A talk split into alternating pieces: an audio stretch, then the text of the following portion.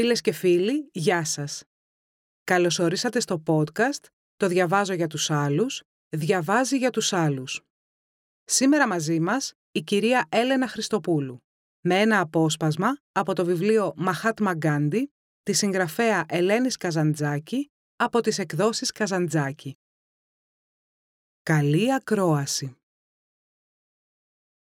Πριν εξακολουθήσω την εξομολόγησή μου, θα σας παρακαλέσω, αγαπημένοι μου φίλοι, να θυμηθείτε πως είσαστε οι πιονιέριδες της Νέας Ινδίας. Ορκιστήκατε όλοι να μην αφήσετε ποτέ το μίσος να δηλητηριάσει την ψυχή σας. Όμως, αν το ξεχάσετε και μια μονάχα στιγμή, η εξομολόγησή μου θα χάσει όλη της την αξία. Γιατί δεν ξομολογούμε σε εσάς για να σας παρασύρω στα γεμάτα αγκάθια μονοπάτια του μίσους, παρά στο σκληρό, βασιλικό δρόμο της αγάπης.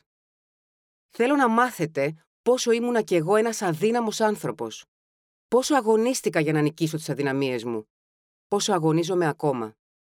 Όχι, όχι, δεν είμαι άγιος, όπως λένε. Δεν είμαι προφήτης. Δεν είμαι παρά ένας ταπεινός εργάτης της Ινδίας και της ανθρωπότητας. Κι αν κάποτε κατάφερα να κάνω καλό στους όμοιούς μου, είναι γιατί τους αγάπησα με όλη τη δύναμη της ψυχής μου. Θα ακούσετε τώρα πράγματα που θα σας λυπήσουν πάρα πολύ. Γιατί θα δείτε πως όποιος δεν ξέρει να συγκρατήσει τον εαυτό του, χάνει τη θέση του ανάμεσα στους ανθρώπους. Τυφλώνεται από τα πάθη του, χάνει κάθε ισορροπία, τρελαίνεται και αρχίζει να βλάφτει τους ομοίους του. Εσείς όμως, πιονιέριδες της Νέας Ινδίας, εσείς που ξέρετε πως συμβαίνουν όλα αυτά, δεν πρέπει να τον καταδικάσετε. Δεν πρέπει να του ρίξετε την πέτρα. Όχι. Γιατί ξέρετε πως όταν ένας άνθρωπος χάσει τη θέση του ανάμεσα στους ανθρώπους, το λάθος δεν είναι ολότελα δικό του. Αν ένας άνθρωπος χάσει τη θέση του ανάμεσα στους ανθρώπους, όλοι εμείς οι άλλοι είμαστε υπεύθυνοι. Και γι' αυτό δεν πρέπει να του κακιώσουμε. Πρέπει όλοι μας να του δείχνουμε κατανόηση και να λέμε «Είναι άρρωστος» και επομένως πρέπει να φροντίσουμε να τον γιατρέψουμε. Δεν πρέπει να μισούμε τους αδύναμους αδελφούς μας, τουν αντίον. Πρέπει να τους πλησιάζουμε, να τους δίνουμε το χέρι και σιγά σιγά να τους φέρνουμε στο δρόμο της αλήθειας. Γιατί σας το ξαναλέω, ό πιονιέριδες της Νέας Ινδίας, αν ένας αδελφός μας κάνει μιαν κακή πράξη, όλοι μας θέμε μπροστά στο Θεό. Θα σας πω τώρα πώς η ευγενικιά λευκή φυλή μας έκανε μεγάλο κακό. Ξέρετε ωστόσο πως οι Ευρωπαίοι δεν είναι κακοί άνθρωποι. Οι Ευρωπαίοι έχουν μεγάλα προτερήματα. Θυσίασαν συχνά τη ζωή τους για το καλό της ανθρωπότητας. Οι Ευρωπαίοι αγαπούν τη μουσική, την άγια μουσική. Οι Ευρωπαίοι αγαπούν τις επιστήμες με πάθος. Οι Ευρωπαίοι πήραν από εμάς την ποίηση και τη φιλοσοφία και τις αγάπησαν σαν να ήταν δικά τους παιδιά. Ανάμεσα στους Ευρωπαίους θα βρείτε μεγάλους σοφούς, που είναι συνάμα και οι μεγαλύτεροι ευεργέτες της ανθρωπότητας. Θυμηθείτε τον Παστέρ. Μονάχος αυτός έσωσε εκατομμύρια ανθρώπους. Θυμηθείτε τον Μπαχ, τον Μπετόβεν. Η μουσική τους λευτέρωσε εκατομμύρια ανθρώπους από την καθημερινή μιζέρια. Η μουσική τους έσωσε εκατομμύρια ψυχές. Όμως, σε μας πέφτει ο κλήρος να διδάξουμε τους Ευρωπαίους το πιο μεγάλο αγαθό που μπορεί να κατακτήσει ο άνθρωπος. Την αχύμσα. Την αγάπη για κάθε ζωντανό πλάσμα. Ο Χριστός πέθανε απάνω στο σταυρό για να σώσει τον κόσμο. Ο Χριστός ήταν ένας νέος που αγαπούσε τη ζωή, τα πουλιά και τα λουλούδια. Ωστόσο δέχτηκε να πεθάνει για να σώσει τον κόσμο. Όμως χιλιάδες λευκοί άνθρωποι δουλεύουν όλη μέρα μέσα στα εργοστάσια. Οι λευκοί άνθρωποι έγιναν σκλάβοι της μηχανής. Οι λευκοί άνθρωποι ξέχασαν τα λόγια του Χριστού. Η δική μας ζωή τα παλιά χρόνια, πριν έρθει αυτό το ανήμερο θεριό η μηχανή σε μας, ήταν ανθρωπινή και όμορφη. Το πρωί στους ναούς, το μεσημέρι όταν η ζέστη γινόταν ανυπόφορη, κάτω από τα δέντρα, το βράδυ συναγμένοι στη μικρή ναυλή μας, είχαμε όλο τον καιρό να συγκεντρωθούμε και να προσευχηθούμε. Ακόμα και όταν δουλεύαμε, καθιστή, μπρος στον αργαλιό, ή όταν σκάβαμε τη γη, είχαμε τον καιρό να τραγουδήσουμε και να υψώσουμε την ψυχή μας προς την ομορφιά και την αλήθεια. Οι αδελφές μας, προτού αρχίσουν να δουλεύουν στα χωράφια, έπλεχαν γυρλάντες με λουλούδια και τις κρεμούσαν στα κέρατα των αγελάδων. Για μας ο καιρός δεν είχε ποτέ την ίδια σημασία που έχει για τους σημερινούς Ευρωπαίους. Κανένας από τους σοφούς μας δεν μας δίδαξε το καταραμένο τούτο γνωμικό. Ο καιρός είναι χρήμα. δεν αγαπούσαμε τόσο πολύ το χρήμα για να του θυσιάσουμε τον καιρό μας. Για μας εργασία σήμαινε δημιουργία ομορφιάς, πώς να υψώσουμε την ψυχή μας στο Θεό. Θυμάμαι όταν ήμουνα μικρός, οι γονείς μου με πήγαν να δω πώς ένα παλικαράκι άρχιζε την τέχνη του πατέρα του. Θυμάμαι πολύ καλά πως ο νέος αυτός πήγε πρώτα να πλύνει το σώμα του στο ποτάμι για να είναι τόσο καθαρό όσο και η ψυχή του. Έπειτα η μητέρα του τον οδήγησε στο ναό. Ο πατέρας του και οι γέροι του χωριού τον περίμεναν γύρω από την ιερή φωτιά. Ο πατέρας του τότε τον ρώτησε: «Θέλεις να εξακολουθήσεις το επάγγελμά μου? Θέλεις να γίνεις και εσύ σιδεράς?» Πολύ συγκινημένο, το παλικαράκι ψιθύρισε: «Ναι, πατέρα», και έδωσε το συνηθισμένο όρκο. «Ορκίζομαι στη φωτιά, στους γονείς μου, στον Θεό, πως θέλω να γίνω σιδεράς, πως θέλω να δημιουργήσω για τους ανθρώπους έργο όμορφο και ωφέλιμο». Ο πατέρας του τότε του παρουσίασε τα μικρά του αδέλφια, τα σύνεργα που στάθηκαν πιστοί σύντροφοι σε όλη την εργατική του ζωή. Ο νέος τότε πήρε με αγάπη τη μασιά, το σφυρί, το φυσερό και την πέτσινη ποδιά, σαν να ήταν ζωντανά, και ξανάδωσε τον όρκο του: «Ορκίζομαι πως δεν θα μολύνω ποτέ τούτα τα σύνεργα, παρά θα τα μεταχειριστώ για να δημιουργήσω έργο όμορφο και χρήσιμο για τους ανθρώπους». Αλίμονο. Οι καιροί άλλαξαν. Οι Ινδοί άρχισαν να πεινά. Οι Ινδοί πίστεψαν πως μπορούσαν να γιατρέψουν την πείνα τους αν μιμούνταν τους Ευρωπαίους, αν έφτιαχναν μηχανές και γίνονταν σκλάβοι αυτών των τεράτων. Εκατοντάδες χιλιάδες αδέλφια μας αναγκάστηκαν να φύγουν από την πατρίδα τους για να πάνε να κερδίσουν το ψωμί τους μακριά, σε άγνωστες χώρες. Εκεί γρήγορα ξέχασαν τα όσα τους είχε διδάξει η μάνα τους. Δούλευαν ολημερείς. Άλλοι άνθρωποι, οπλισμένοι με ραβδιά, ρίχνονταν απάνω τους μόλις σταματούσαν μια στιγμή να ανασάνουν. Τους έδερναν, πεινούσαν, πονούσαν, κάποτε τους σκότωναν κιόλας. Αν ήθελαν να ξεκουραστούν μια στάλα, αν χρειαζόταν να πάνε για την ανάγκη τους, έπρεπε να καταφύγουν στην πονηριά. Να λέγαν την αλήθεια, δεν φελούσε. Έπρεπε να γίνουν ψεύτες. Τότε είναι που άρχισαν να πίνουν. Ξέχασαν γρήγορα την αλήθεια. Ξέχασαν πως κάποτε ήταν ευτυχισμένοι. Γίνηκαν σκλάβοι. Μαζί τους, αλάκερη πατρίδα μας έγινε σιγά σιγά σκλάβα. Εμείς όμως, αγαπημένοι αδελφοί, αγαπημένες αδελφές, και εσείς, αγαπημένα παιδιά, ορκιστήκαμε να ξαναδώσουμε στην Ινδία τη χαμένη της ευτυχία. Μια θέληση μονάχα μας ενώνει. Να μάθουμε τη σοφία και την τέχνη των παππούδων μας. Να μάθουμε να καλλιεργούμε τη γη. Να μάθουμε να γνέθουμε και να υφαίνουμε. Να μάθουμε να ζούμε απλά, από την εργασία των χεριών μας. Εμείς ξέρουμε τώρα πως κλέφτης δεν είναι μονάχα εκείνος που παίρνει πράγματα που δεν του ανήκουν. Είναι επίσης εκείνος που έχει στην κατοχή του πράγματα που δεν του είναι απαραίτητα. Εμείς θέλουμε να ζήσουμε πολύ απλά, γιατί δεν θέλουμε να είμαστε κλέφτες. Σας διηγήθηκα πώς τελείωσε η δίκη του Νταντά Αυδουλά. Ύστερα από ένα χρόνο εργασίας στην Αφρική, ήμουν λεύτερος να γυρίσω σπίτι μου.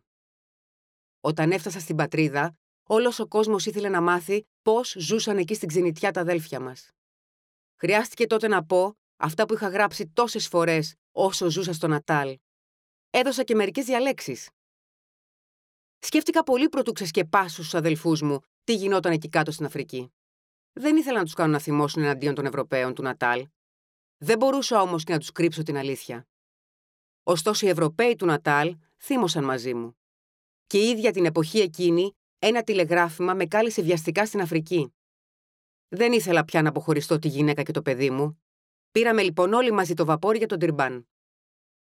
Στο βαπόρι μας βρίσκονταν τριακόσιοι έως τετρακόσιοι Ινδοί. Με άλλο βαπόρι που έφευγε την ίδια μέρα, θα έφευγαν άλλοι τόσοι συμπατριώτες μας. Όλοι οι Ευρωπαίοι του Νατάλ έμαθαν τον ερχομό μας και οργάνωσαν μεγάλες συγκεντρώσεις. Ήταν έξω φρενών εναντίον μου. Φαντάστηκαν πως ήθελα να κατακτήσω τον Νατάλ και πως εγώ έφερνα όλους αυτούς τους ανεπιθύμητους μετανάστες. «Δεν θα τους επιτρέψουμε να αποβιβαστούν», φώναζαν ξέφρενοι. «Στη θάλασσα! Ρίξτε τους στη θάλασσα!» Τότε για να τους ησυχάσει η Βρετανική κυβέρνηση κήρυξε το νόμο της καραντίνας. Όταν τα δυο βαπόρια μπήκαν στο λιμάνι, τους απαγόρεψαν να πλευρίσουν. Μας κράτησαν έτσι είκοσι τρεις μέρες στο Τριμπάν. Σας βεβαιώνω όμως πως η Βρετανική κυβέρνηση έκανε μια αναδικία. Δεν είχαμε ούτε έναν άρρωστο πάνω στα βαπόρια μας. Επιτέλους μας επέτρεψαν να βγούμε. Δεν τολμούσαν να κρατήσουν περισσότερο οκτακόσιους ανθρώπους δίχως καμιά αιτία. Οι Ευρωπαίοι τότε άφρησαν από το θυμό τους. Φοβέρισαν πως θα κάψουν τα βαπόρια. Φώναζαν, δείχνοντάς μας τις γροθιές τους. «Για δοκιμάστε να βγείτε! Θα σας πετάξουμε στη θάλασσα!» Οι ανώτεροι Άγγλοι υπάλληλοι προσπάθησαν να καθησυχάσουν τον όχλο. Υποσχέθηκαν ένα νόμο που δεν θα επέτρεπε πια στους Ινδούς να έρχονται να βρουν δουλειά στην Αφρική. Οι Ευρωπαίοι τότε ησύχασαν και σκόρπισαν. Οι Ινδοί επιβάτες μπόρεσαν επιτέλους να βγουν στην ξηρά. Ετοιμαζόμουν να τους μιμηθώ όταν έλαβα ένα σημείωμα από το Διευθυντή της Αστυνομίας. «Κύριε Γκάντι, σας συμβουλεύουμε για το καλό σας να μην βγείτε προτού πέσει η νύχτα. Οι Ευρωπαίοι σας μισούν. Αν σας αναγνωρίσουν, θα κινδυνέψει η ζωή σας». Δεν άκουσα τη συμβουλή του. Έβαλα το σαρίκι μου και βγήκα. Ήταν κατά τις τέσσερις το απόγευμα. Χρειαζόταν μία ώρα ώσπου να φτάσω στο σπίτι του φίλου μου που θα με φιλοξενούσε. Δεν είχα προλάβει να πατήσω το πόδι μου στην ξηρά, όταν κάμποσοι πιτσιρίκοι που έπαιζαν εκεί με αναγνώρισαν. «Ο Γκάντι! Να ο Γκάντι! Ας τον πετροβολήσουμε! Εμπρός απάνω του!» Άνθρες και γυναίκες άκουσαν τις φωνές τους. Μαζεύτηκαν τρέχοντας γύρω μου. Οι πέτρες έπεφταν βροχή πάνω μου. Τα πιτσιρίκια μάζευαν τα σκουπίδια του δρόμου και μου τα ρίχναν κατά κέφαλα. Ένας χειροδύναμος άντρας πλησίασε και με μπάτσισε. Το σαρίκι μου κυλίστηκε στις λάσπες. Ένιωθα πως θα λιγοθυμήσω. Πιάστηκα στα κάγκελα ενός σπιτιού. Βρισιές και πέτρες με περίλουζαν. «Αχ, δεν θα βγω ζωντανός από τα χέρια τους», συλλογιζόμουν. Άρχισα πάλι να προχωρώ σιγά-σιγά. Με πιάσε πόνος φρικτό στο πλευρό. Με είχαν τόσο πολύ χτυπήσει που το άμυρο κορμί μου πονούσε ολόκληρο. Δεν άντεχα άλλο. Ξάφνου, τη στιγμή που θα πέφτα, βλέπω μια κυρία να προχωρεί θαρετά μέσα στο πλήθος, να ανοίγει δρόμο και να με πλησιάζει. Ήταν η γυναίκα του διοικητή της αστυνομίας. Το πλήθος την αναγνώρισε. «Η κυρία Αλεξάντερ! Η κυρία Αλεξάντερ! Προσέξτε μην την πληγώσουμε!» Η κυρία Αλεξάντερ είδε τον κίνδυνο. Για να μας προφυλάξει καλύτερα, ανοίγει την ομπρέλα της, μου δίνει τον μπράτσο της και με πηγαίνει στον φίλο μου. Στο αναμεταξύ, ο διοικητής μαθαίνει τα καθέκαστα. Αποφασίζει να έρθει βοήθειά μου. Μπροστά στο σπίτι του φίλου μου είχαν μαζευτεί χιλιάδες Ευρωπαίοι. Χτυπούν την πόρτα με τις γροθιές τους, φωνάζουν. «Γκάντι! Γκάντι! Πού είναι ο Γκάντι! Να βγει!» Ο διοικητής καταλαβαίνει πως πρέπει να μεταχειριστεί το δόλο. Αλλιώτικα μπορεί να γίνει μεγάλο κακό. Τότε, με την πρόφαση πως θα βγάλει λόγο, ανεβαίνει πάνω σε μια κασόνα και φράζει την ξόπορτα του σπιτιού. Την ίδια στιγμή, ένας αστυνόμος, ντυμένος σαν Ινδός έμπορος, έρχεται να μου μιλήσει. «Κύριε Γκάντι», μου λέει, «με στέλνει ο διοικητής μας. Σας παρακαλεί να μεταμφιεστείτε αμέσως σε Ινδό αστιφύλακα. Ένα αυτοκίνητο μας περιμένει. Έχω διαταγή να σας πάω στο τμήμα. Εκεί μονάχα θα είστε σε ασφάλεια. Ο όχλος θέλει να βάλει φωτιά στο σπίτι τούτο». «Για να σώσω τη ζωή των φίλων μου, είμαι έτοιμος για όλα», είπα. Μασκαρεύομαι λοιπόν και ακολουθώ τον αστυνόμο. Στο μεταξύ ο κύριος Αλεξάντερ μεταχειρίζεται όλο του το χιούμορ για να διασκεδάσει το πλήθος. Τραγουδάει εύθυμα τραγουδάκια, βγάζει ατελείωτους λόγους. Επιτέλους έρχεται ο αστυνομικός και του λέει κρυφά πως βρίσκομαι τώρα ασφαλισμένος στο αστυνομικό τμήμα. Αμέσως ο διοικητής αλλάζει τόνο. Αποτείνεται στο πλήθος με ζαρωμένα φρύδια.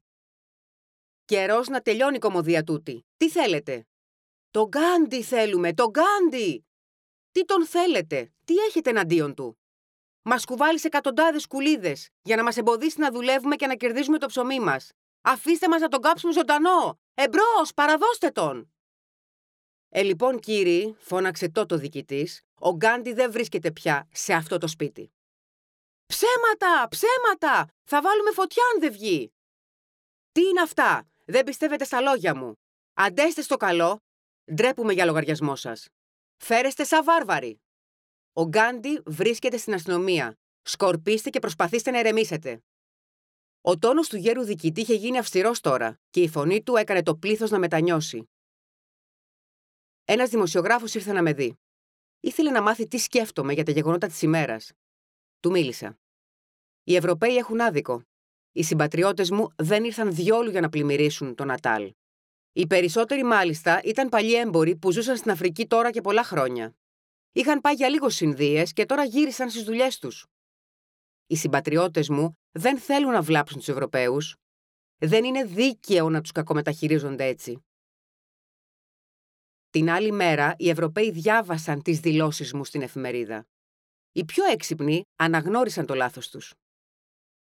Η ηχό από αυτά τα δυσάρεστα γεγονότα έφτασε ίσα με την Αγγλία. Η Βρετανική κυβέρνηση διάταξε να καταδιωχθούν οι ένοχοι και να βρω το δίκιο μου. Ο εισαγγελέας με φώναξε.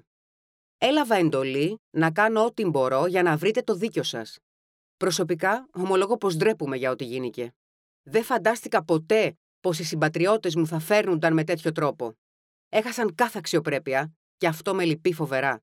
Σας παρακαλώ, κύριε Γκάντι, υποβάλλετε τη μήνυσή σας. Σας ευχαριστώ για τα καλά σας λόγια, αποκρίθηκα. Μα δεν θα κάνω τίποτα. Είμαι αποφασισμένος να μην καταγγείλω ποτέ όποιον με προσβάλλει. Ξέρετε γιατί? Γιατί ήμουν βέβαιος πως το πλήθος δεν έφταιγε. Όλο το λάθος έπεφτε στους πνευματικούς τους ηγέτες.